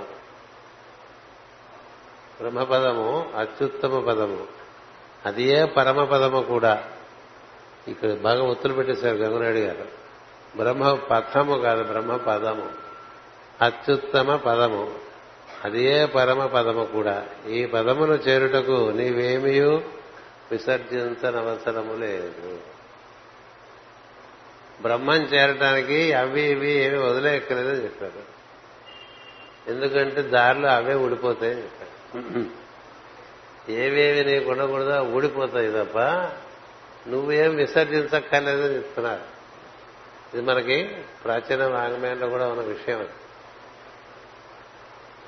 ఆకులు పట్టుకుని ఉండమన్నా ఉండవండి. ఆకురాలు కాలంలో ఉంటాయా? ఆకురాలు కాలం ఉంటాం మనం తెలుగులో. ది ఫాల్ సీజన్ అంటాడు వాడు ఇంగ్లీష్లో. శిశిర ఋతువు అంటాం మనం సంస్కృతంలో. శిశిర ఋతువులో ఆకులన్నీ రాలిపోతాయి. పట్టుకోమన్నా పట్టుకో. వసంత ఋతువులో పట్టుకుంటాయి.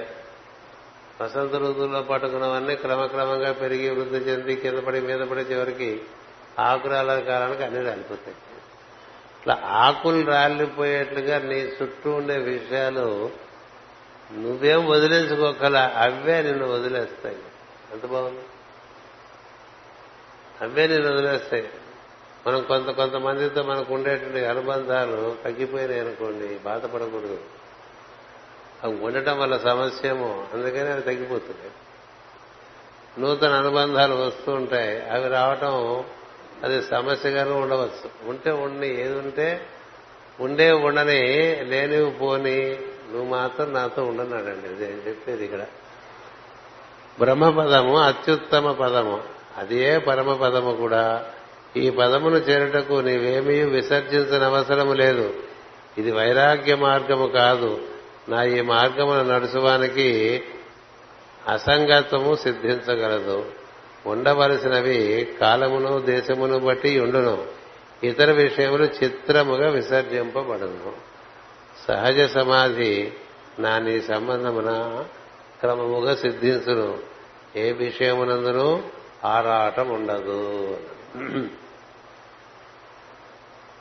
నీకు ఏ విషయం ఆరాటం ఉండదు. ఉండాల్సిన ఉంటూ ఉంటాయి, పోవాల్సిన పోతూ ఉంటాయి. నువ్వు స్థిరంగా ఉంటావు నాతో ఉన్నంతకాలం. అంచేత నువ్వు ఇది వదిలేద్దామా, అది వదిలేద్దామా, కాశీ వెళ్ళాం కదా, ఏం వదిలేద్దాం, ఏం వదిలేస్తా, అట్లా వదిలేస్తే అదే గుర్తొస్తుంటుంది ఎప్పుడు. అందుకే చెప్పుకుంటూ ఉంటాడు, అది వదిలేసి అది వదిలేసి అది వదిలేసే చెప్పుకుంటా. కాశీలో వదిలేసి నీకు ఎందుకు మాటిమాటికి గుర్తొస్తుంది? అయ్యో వదిలేసానని గుర్తొస్తుంది కదా. అది మామూలుగానే రాలిపోయింది అనుకోండి, గుర్తు కూడా ఉండదు రాలిపోయినట్టు కదా. అదేంటండి సిగరెట్ కాల్చడం మానేస్తారంటే, అదేనండి నాకు తెలియట్లేదు ఎలా మానేస్తాను అన్నట్టుగా. అంచేత ఏది ఉండాలి ఏది ఉండక్కర్లేదు, నువ్వు ఆ భావనా లోకాల్లోకి నువ్వు వెళ్ళకని చెప్తారు. నువ్వు చేయాల్సిన పని చేసుకుంటూ పోతూ ఉండవు. నీకు ఉండాల్సినవి ఉంటాయి, నీకు ఉండకూడనివి ఉండవు. ఒకటి ఏమైనా పోయినయా పోని, వచ్చినయా రాని. ఇంతకన్నా వైరాగ్యం ఇంక వేరే ఏం లేదు. వైరాగ్యం వాక్యం కాదంటున్నాడు కానీ వైరాగ్యం అంటే అదే. నువ్వు ప్రత్యేకించి ఏం నిర్వర్తించక్కర్లేదురా, నీ చుట్టూ అది నిర్వర్తిస్తుంది ప్రకృతి నా యొక్క సహకారంతో అని చెప్తున్నారు. అందుచేత చద్దన్నము కాఫీ టీలు నీకుగా విసర్జించిన అవసరం లేదన్నారు. చూడు ఎక్కడికి వచ్చేసారు. ఒకటేమో బ్రహ్మపదం పరమపదం నువ్వు చెప్పి నెక్స్ట్ నిర్దేశమే నువ్వు కాఫీ మానేద్దాం ఇలాంటి పెట్టుకోబోక పిచ్చారు. టీ మానేద్దాం, కాఫీ మానేద్దాం, సిగరెట్ మానేద్దాం కూడా రాశారు. సద్దనము కాఫీ టీలు నీకుగా విసర్జించిన అవసరం లేదు, అవసరమగుతో విసర్జింపబడును. అవే పడిపోతాయి. అట్లే బీడీ సిగరెట్లు నస్యము కిళ్ళీలు కూడా అని యాడ్ చేశారు. ఇది యథాతథం. అక్కడ ఇన్స్ట్రక్షన్ తెలుగులో రాశారు. కోల్డ్ రైస్ అన్నారు, అంటే సద్దనం అనమాట. సద్దనం కాఫీ టీలు సద్దనం తినచ్చా తినకూడదేమో, హెల్త్ కాన్షియస్ కదా. కాస్త సర్ది ఉంటే తినకూడదేమో, జబ్బు వస్తుందేమో, ఈ గోలు ఎక్కువైపోయింది, జబ్బు గోలు ఎక్కువైపోయిందండి మనుషులు. ఇదివరకు కూడా ఎలా బతికారండి, మనకన్నా దారుణ్యంగానే బతికారు. అన్నిటికీ భయాలే. అందుకని సర్దనం కాఫీ తాగుదామా వద్దా, మానేద్దామా, టీ తాగుదామా మానేద్దామా, సిగరెట్ పీల్చుదామా మానేద్దామా, నస్యం పీల్చాలా. ఇప్పుడు ఎవరు నస్యాలు పీల్చట్లా, ఆ రోజుల్లో అది బాగా ఉండేది నస్యం పీల్చడం. ఇలాంటి వాటి మీద చెత్త విషయాల మీద మనసు పెట్టగా నువ్వు కనుక ప్రార్థన చేసుకుంటే నీ పురోగతికి అడ్డొచ్చేవన్నీ తీసేస్తావు. జీవుడుగా నీ పురోగతికి అడ్డొచ్చేవన్నీ తీసేస్తారండి. జీవుడుగా నీ పురోగతికి అడ్డుపడేవి నువ్వు కోరుకున్నా రానివ్వకుండా చూస్తాడు. అదే గురుగారు గొప్పతనం. నువ్వు యాగి చేసినా అల్లరి చేసినా నీకేం రానివ్వడు. ఎందుకంటే నువ్వు పాడైపోతావు కాబట్టి. నువ్వు పాడైపోతావు కాబట్టి నేను ఇవ్వను రా, నీకు తెలియట్లేదు, దానివల్ల నీకు చెడు జరుగుతుందని, అందుకని నేను ఇవ్వనని చెప్తాను. అది మార్గం.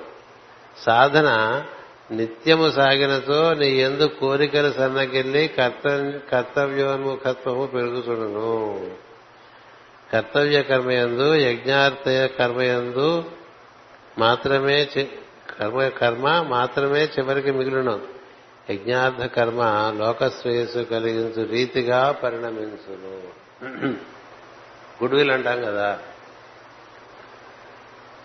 వీళ్ళకి పరమ గురువుల యొక్క ప్రధాన కార్యక్రమం ఏంటంటే ప్రతి జీవుడిని లోకశ్రేయస్సు కలిగించేటువంటి వాడు ఒక లోకహితుడిగా తయారు చేస్తే వాడు బాగా పరిణతి చెందినట్లు లెక్క. వాడికి ఒక పక్క జరుగుతూ ఉంటుంది, రెండో పక్క బ్రహ్మానుభూతి కలుగుతూ ఉంటుంది. అంచేత కోరికల మార్గంలో వచ్చి క్రమంగా కర్తవ్య మార్గంలోకి నడిపిస్తారండి. మామూలుగా జీవుడు కోరికల్లో తిరుగుతూ ఉంటాడు. కోరికల్లో తిరుగుతుంటే అది రంగులు రాటం ఎక్కినట్టే. కర్తవ్యంలో తిరుగుతుంటే అది మనకి స్పైరల్ మార్గం అవుతుంది. ఒకటి సర్కులర్ పాత్, అక్కడే తిరుగుతూ ఉంటాడు. కోరికలు తీసుకోవటం, కొత్త కోరికలు వస్తుంటాయి అవి తీసుకోవటం, ఈ లోపల సమస్యలు వస్తుంటాయి అవి తీసుకోవటం, ఇట్లా కోరికలు తిరుగుతుంటే మార్గం ఉంటుంటే అక్కడి నుంచి క్రమంగా కర్తవ్య మార్గాన్ని ఎక్కిస్తారు. కర్తవ్య మార్గాన్ని ఎక్కిస్తే అది కూడా వృత్తాకారంగా తిరుగుతున్నా ప్రతిసారి ఒక్కొక్క రింగులో పైకి వస్తూ ఉంటాం. అందుకని కాయిల్డ్ కాయిల్ సర్పెంట్ నెమ్మదిగా స్పైరలిక్ సర్పెంట్ అయిపోతూ ఉంటుంది. అంటే కాలం రూపంలో సంవత్సరానికి నీలో సంస్కారాలు పెంచుకుంటూ నిన్ను ఉత్తమమైనటువంటి స్థితిలో తీసుకురావడానికి నీలో స్ఫూర్తి, కర్తవ్యమునందు నీకు స్ఫూర్తి, కోరికల యందు అనాసక్తత ఇలా ఏర్పడుతూ వస్తూ ఉంటుంది. ఇది కూడా నువ్వు గమనించుకోవచ్చు. సమయం ఉండదు ఇలా మాటిమాటికి సినిమాలకి షికార్లకి వెళ్ళడానికి సమయం ఇలా బిగించేస్తారు. కట్ ఆఫ్ అంటారు చూసారా, అన్ని చోట్లకి ప్రతి బంధువులింటికి వెళ్ళడానికి సమయం ఉండదు. ఆయన వాళ్ళింటికి కాని వాళ్ళింటికి ఉండేటువంటి ఫంక్షన్స్ అన్నిటికీ అటెండ్ అవ్వడానికి సమయం ఉండదు. సోషల్ ఈవెంట్స్కి సమయం, అవన్నీ కర్తవ్యాలు కాదు. నేను వెళ్ళి వాడి వైపు గోకితే వాడు వచ్చి నా వైపు గోకుతూ ఉంటాడు. ఇది గోకుడు వ్యవహారం మొత్తం ప్రపంచం అంతా జరిగేది అదే. వీడెళ్ళి వాడు గోకుతాడు, వాడి పెళ్లికి వెళ్ళి మరి వాడు వీడి పెళ్లికి వచ్చి వీడిని గోకాలి కదా. గోకటం అంటే ఏంటి, వీడెళ్ళి వాడికి బట్టలు పెడతాడు, వాడు వెళ్ళొచ్చి వీడికి బట్టలు పెడతాడు. వీడికి ఇవేం చేసుకోవాలో తెలియదు, వాడికి అవేం చేసుకోవాలో తెలియదు. ఎవరికి పనికొచ్చేవి ఏం పెట్టరు. అందుచేత ఇదొక పిచ్చి లోకం అది. ఆ లోకంలో ఏవో జరుగుతూ ఉంటాయి. ఇంకా అవన్నీ ఏం చేసుకోవాలో తెలియదు, బీరువాలు విడిపోతూ ఉంటాయి. ఎవడొస్తాడో ఎవడికి తగిలించేద్దామా అనుకుంటుంటారు కదా. సర్క్యులేషన్లో ఉంటాయి గిఫ్ట్స్ అన్ని కూడా. ఎందుకు ఈ కార్యక్రమాలు వాటికి టైం లేకుండా చేసేస్తారండి గురువు. అది గొప్ప విషయంగా ఎక్కడో వేలు విడిచిన మేనమావ మనవాడు పెళ్ళేటంటే వెళ్ళిపోతుంటారు. ఎందుకో ఎప్పుడో వేలు విడిచేసాడు మేనమావ, వాడు మనవాడు అంటే 3 తరాలు అయిపోయింది. వాడి పెళ్లికి నువ్వెందుకు తగుదమ్మా అని వాడు పిలుస్తాడు. వాడిదేమి పిలుస్తాడు, వెళ్తే అక్కడ పెడతాడు తినని. బఫే కదా, వాడే కూర్చోబెట్టి వడ్డిస్తాడే. అవునమ్మా బఫే అంటే ఎవడో తెలుసా, పశువులు తినేది అని అర్థం. తెలియదు, భాష తెలియక వాడుకుంటూ ఉంటాం మనం.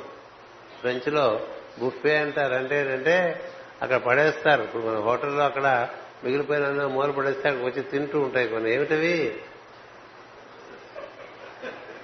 వరాహములు. అది బుఫే. అట్లా అట్లా 10 పొలాలు అలా ఏర్పాటు చేసేస్తాడు. ఇక్కడ అక్షంతలు వేసేసి గిఫ్ట్ ఇచ్చేస్తే నువ్వు అక్కడికి వెళ్ళి తినేచ్చు కదా. అందుకే వాడికి ఇంట్రెస్ట్ లేదు, నీకు వాడు గొప్ప వాడు చూపించుకుంటున్నాడు కదా. నీకేదో అక్కడ పడేసాడు తినమా, నీ దేనికి వెళ్తాం ఆలోచించద్దా. ఆ గంట సమయం, గంటన్నర సమయం, ఈ ముస్తాబయ్యే సమయం అంతా కలిపి చూస్తే ఓ మంచి పుస్తకం చదువుకోవచ్చు, లేకపోతే కడుపు చూసుకోవచ్చు. అలా ఉండదుగా. ఎందుకు ఇవన్నీ ఇలాంటి పొట్టు జీవితం అంతా పోతుందండి, గింజ జీవితం మిగులుతుంది. అది ప్రపంచం కావాలనుకునే వాళ్ళకి, అవి పరమార్థం కావాలనుకునేటువంటి వాళ్ళకి వాటితో అంత సంబంధం పెట్టుకోక చాలా సంతోషం. తప్పక ఇక్కడి నుంచి ఆశీర్వదించేస్తానని చెప్పటం, లేదా మంచి మాటలు తప్పించుకోవటం, లేదు అంటే ఒక గిఫ్ట్ పంపించేయటమే అది సుఖం. మనం వచ్చినా రాకపోయినా గిఫ్ట్ వస్తే సంతోషించే వాళ్ళు 70% ఉంటారు కదా. అందుచేత ఏమో కొన్ని తెలియతాడు. మరి ఇలా మేధస్సు మనకి పెరిగింది అనుకోండి, కొంత సుఖపడిపోతాం. ప్రార్థన యందు నాతో అనుబంధం ఏర్పరచుకొని నీవు గమనించుట ఎందే ఉండవలను, జరుగుతున్న స్పందనములను గాని భావములు గాని గమనించువానిగా ఉండవు. సర్వము నీ గమనికకు రాగలవు. ఏకాగ్రత నా మార్గము కాదు, గమనించుట వేచియుండుట మార్గము. గమనించుట కూడా ఒక రకముగా ఏకాగ్రతయే కాని గమనించుట యందు ఏ వస్తువు పైనను ప్రజ్ఞ ఏకాగ్రము చేయవలసిన అవసరము లేదు. అది అందరూ కాన్సంట్రేషన్ కాన్సంట్రేషన్ కాన్సంట్రేషన్ అంటారు. తెలిసిన వాళ్ళు ఎవరు కాన్సంట్రేషన్ చెప్పరు. కాన్సంట్రేషన్ నీకు వస్తువు కావాలి, ఆ వస్తువును చూస్తూ ఉంటే మైండ్ ఉండిపోతూనే ఉంటుంది. కాంటెంప్లేషన్ అంటారు కాన్సంట్రేషన్ అంటే నీలో ఏం జరుగుతుందో అలా చూస్తూ ఉంటే క్రమంగా నీ మనసే కరిగిపోతుంది. ఒక దివ్యమైన విషయంలోకి ఈ గమనిస్తున్నవాడు కరిగిపోతాడు. కరిగిపోతే అప్పుడు నీకు ఒక సమాధి స్థితి కలుగు. నేననే ప్రజ్ఞ దాని పుట్టుకలోకి చేరిపోతుంది. చేరిపోవటం చేత నీకు ఒక రకమైనటువంటి సమాధి స్థితి లభించి విపరీతమైనటువంటి ఆనందము తదుపరి కలుగుతుంది. తదుపరి సమాధిలో ఉన్నప్పుడు అనుభూతి ఉండదు.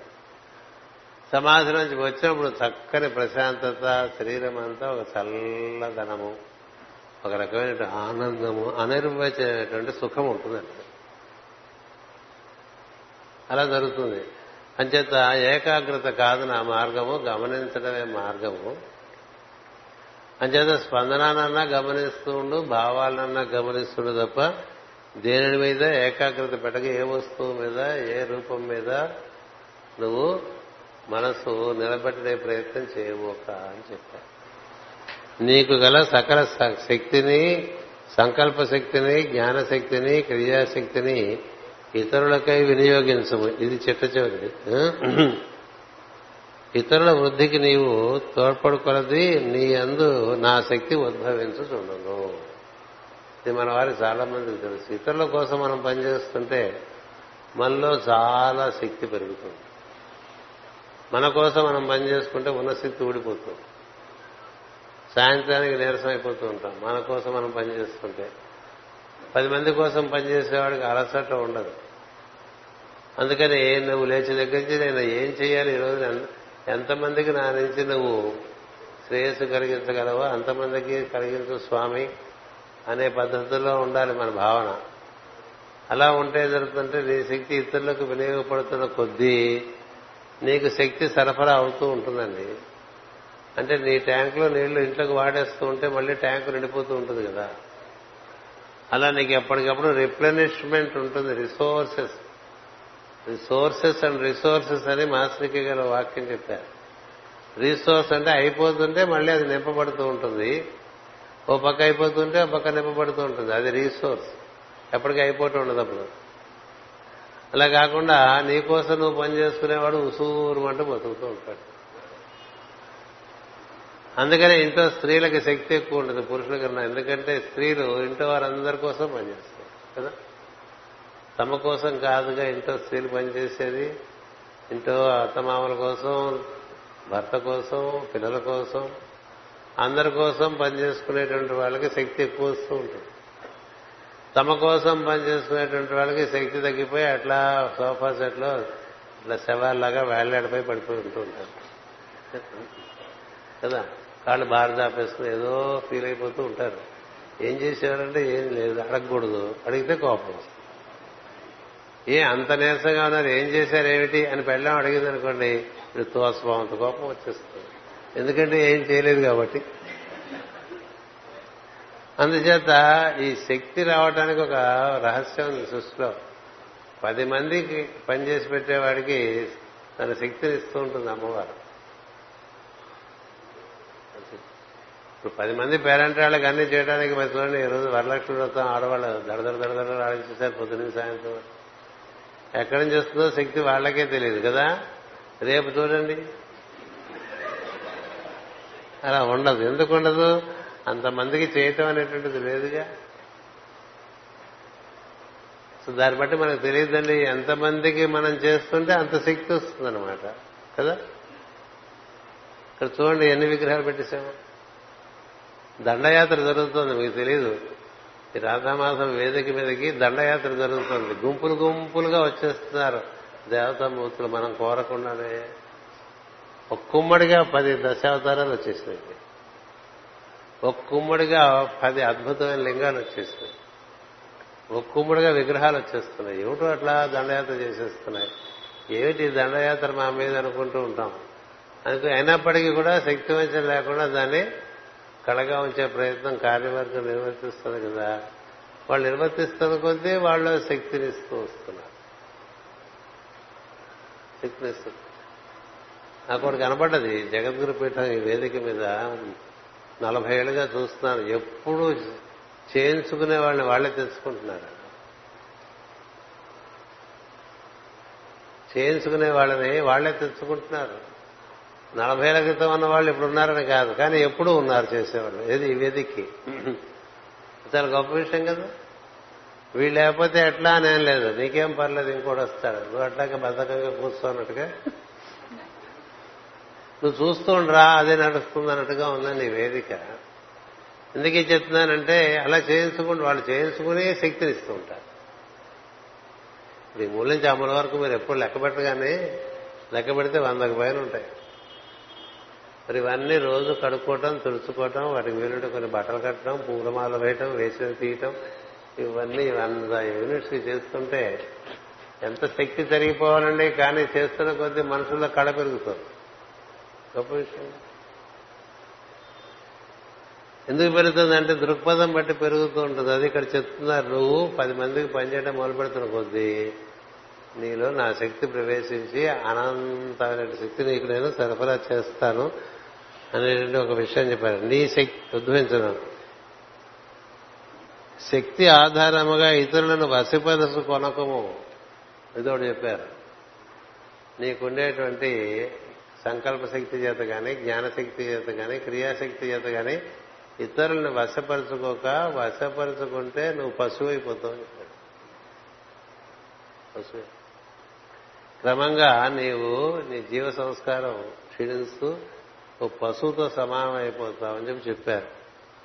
అటుపైన నీ అందరి సంకల్ప శక్తి చేతనే నీ నీ విహపరములను సాధింపవచ్చును. కానీ అది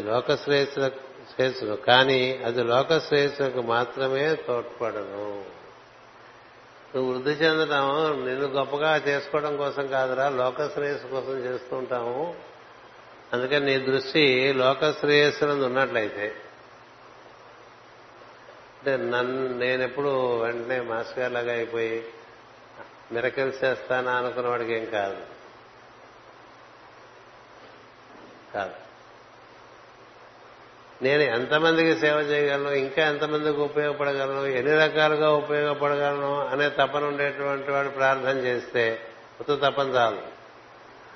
అలా ఉండి ప్రార్థన చేస్తే ఉభయ కుశలోపరి జరుగుతుంది. వీడు లోకానికి పనికొస్తాడు, బ్రహ్మమునకు చేరువవుతాడు. ఇలా మనకి ఆదేశాలు ఉన్నాయండి. ఇలాంటి ఆదేశాలు దాదాపు 300 వరకు ఉన్నాయి. మీకు పొద్దున ఓ 11 ఆదేశాలు వివరించాను. ఇప్పుడు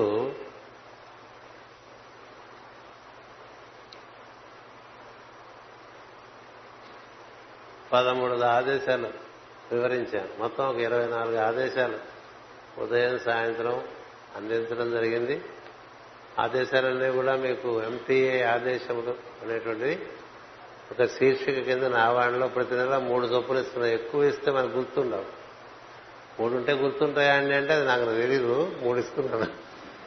ఓ పేజీ కన్నా ఇస్తే ఒప్పుకోరు కాబట్టి సంచిక వాళ్ళు ఓ పేజీకి దానికి పరిమితం చేసి 3 ఇస్తూ ఉంటా. ముచ్చటగా ఉంటుందని 3 అవి చూసుకుంటూ ఉండండి. మళ్ళీ మనం కలుస్తాం కదా.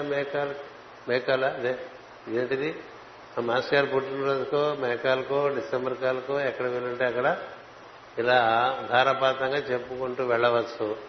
మనకు కూడా దానివల్ల సాధనాపరమైన విషయాలు తెలుస్తూ ఉంటాయి. లేకపోతే ఎంతసేపు మన ఆయుష్యం, మన ఆరోగ్యం అని అలా కుంగిపోయి కృషించిపోయి నశించిపోతుంది. కుంగి కృషించి నశించి అంటుంటాయి కదా. మన గురించి ఆలోచిస్తే రోగమేనండి. 10 మంది గురించి ఆలోచిస్తే పెరుగుతారండి. ఇచ్చే సిద్ధాంతం అది బాహ్య ప్రవృత్తికి. దీనికి కావాల్సిన సమస్యల సంపత్తి అంతా కూడా ప్రార్థనలో లభిస్తుంది. అందుకనే ఎక్కువ భాగం ఇప్పుడు వచ్చిన అన్ని పొద్దున సాయంత్రం వచ్చినవి నీనా సంబంధం అని పెట్టారు. మాకు ఇంతవరకు పెట్రోల్ బంక్ ఉండేది నీనా సర్వీసెస్ అని కదా. నేను ఆయనతో అంటూ ఉండేవాడిని, అంటే నీది నాదేనా అన్నా, కాదు మా అమ్మాయి పేరు నేనా అన్నాడు. అది అమ్మాయి పేరు నేనా, నేనా సర్వీస్ అంటే నేను నీకు సర్వీస్ చేస్తుంటాను పెట్రోల్ కొట్టించుకుని, నువ్వు నాకు సర్వీస్ చేస్తున్నావు పెట్రోల్ ఇచ్చి, అలా ఉంటే బాగుంటుంది కదా కదా అన్నాను. ఆ పోనీ అలా కూడా అనుకుందాం సార్ అన్నమాట. సత్యం ఏంటంటే వాళ్ళ అమ్మాయి పేరు నేనాట. అందుకని ఇప్పుడు ఈ ప్రార్థన ఏందో నేనా సంబంధంలో ఒక 14 చెప్పాను. అంతేదా మీకు వీళ్ళంత మేధస్సులో గుర్తుపెట్టుకోండి, దానికి కూడా మేధస్సు ఉండాలి గుర్తుంటానికి కదా. ఆ మేధస్సు పెంపొందించుకోవడానికి ప్రార్థనలు చేసుకోండి, బాగుంటుంది. స్వస్తి ప్రజాభ్య పరిపాలయంతాం న్యాయేన మార్గేణ మహీం మహిషా గోబ్రాహ్మణేభ్య శుభమస్తు నిత్యం. లోకా సమస్తా సుఖినో భవంతు, లోకా సమస్తా సుఖినో భవంతు, లోకా సమస్తా సుఖినో భవంతు. ఓం శాంతి శాంతి శాంతి.